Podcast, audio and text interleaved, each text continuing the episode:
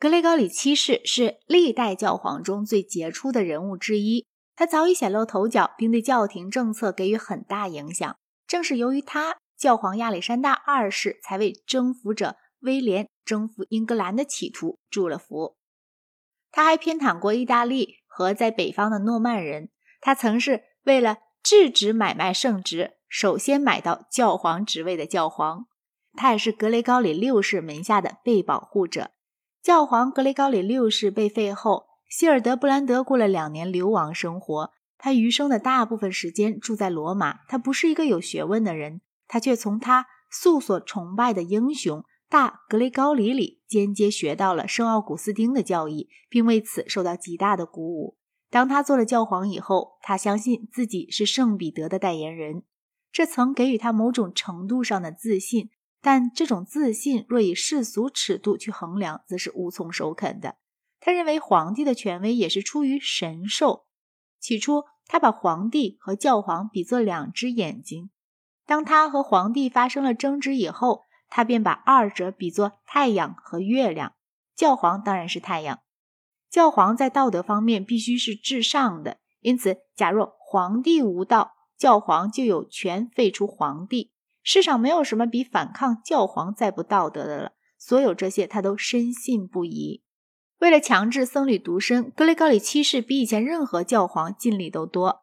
在德意志教士们起而反抗，由于这一原因以及其他，他们倾倒于皇帝的一方。然而俗众却到处渴望他们的祭司过独身生活。格雷高里煽起俗众暴乱，用以抵制结婚的祭司和他们的妻子。这时，僧侣夫妻经常遭到令人发指的虐待。他号召俗众不去参加那些拒不听命的祭司为人举行的弥撒。他申令继婚僧侣举行的圣礼概为无效，并且禁止这样的僧侣进入教会。所有这些都曾激起僧侣们的反抗和俗众的拥护。即便在教皇们过去经常遭遇生命危险的罗马，他却受到群众的欢迎。在格雷高里任期中，开始了有关授职礼的大纷争。当一个主教被授予圣职时，即被授予一个指环和一只手杖作为其职务的标志。这些东西向来是由皇帝或国王以该主教的封建统治者的身份而授予主教的。格雷高里坚持这些东西应由教皇授予。这场争执是使教阶制度脱离封建体系的工作之一。这场争执持续了很久，但最后却由教廷获得了全面的胜利。导致卡诺萨事件的纷争起因于米兰的大主教教区问题。公元一千零七十五年，皇帝因有副主教们的协助，任命了一个大主教。教皇认为这是侵犯了他的特权，遂以破门和废黜来威胁皇帝。皇帝在乌尔姆斯召集了一个主教们的宗教会议来进行报复。会上，主教们声明不再效忠于教皇。他们写信控诉他犯有奸淫罪、伪证罪和虐待主教罪。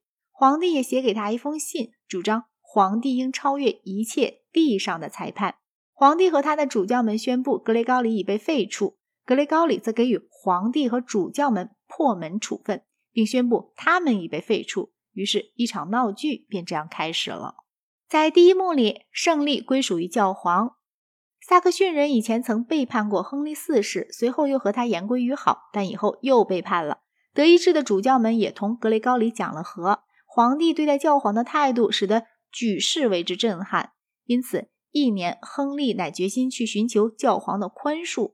在严冬季节，他带着妻子、幼儿和少数义从，越过塞尼山口，来到教皇居住的卡诺萨城堡前，苦苦哀求。教皇让他穿着悔罪服，赤着脚在堡外等候了三天。他终于被引荐了。在他表示过忏悔，并宣誓将来一定按照教皇指示对待教皇在德意志的敌对者之后，才承蒙赦罪，并恢复了教籍。然而，教皇的胜利却落了空。他受到了自己神学戒律的束缚。在这些戒律中，有一条要求对悔罪者给予赦罪。说也奇怪，他竟然受到了亨利的欺骗，误认亨利的忏悔出于真诚。不久，他便察觉出了自己的错误，他已不能再去支援亨利的德意志敌对者，因为他们觉得教皇已经出卖了他们。从这时起，事情开始变得对他不利起来。亨利的德意志敌对者为了对抗，选出了另一位皇帝，名叫卢多勒夫。开始时，教皇一面主张地位归属问题应由他来决定，但一面却又拒绝做出任何决定。公元一千零八十年，当他体会到亨利的悔过并无诚意时，才终于宣布卢德勒夫为皇帝。然而，约在这时，亨利在德意志已制服了他的大部分敌对者，同时并借重他的僧侣拥护者，选出一位敌对教皇。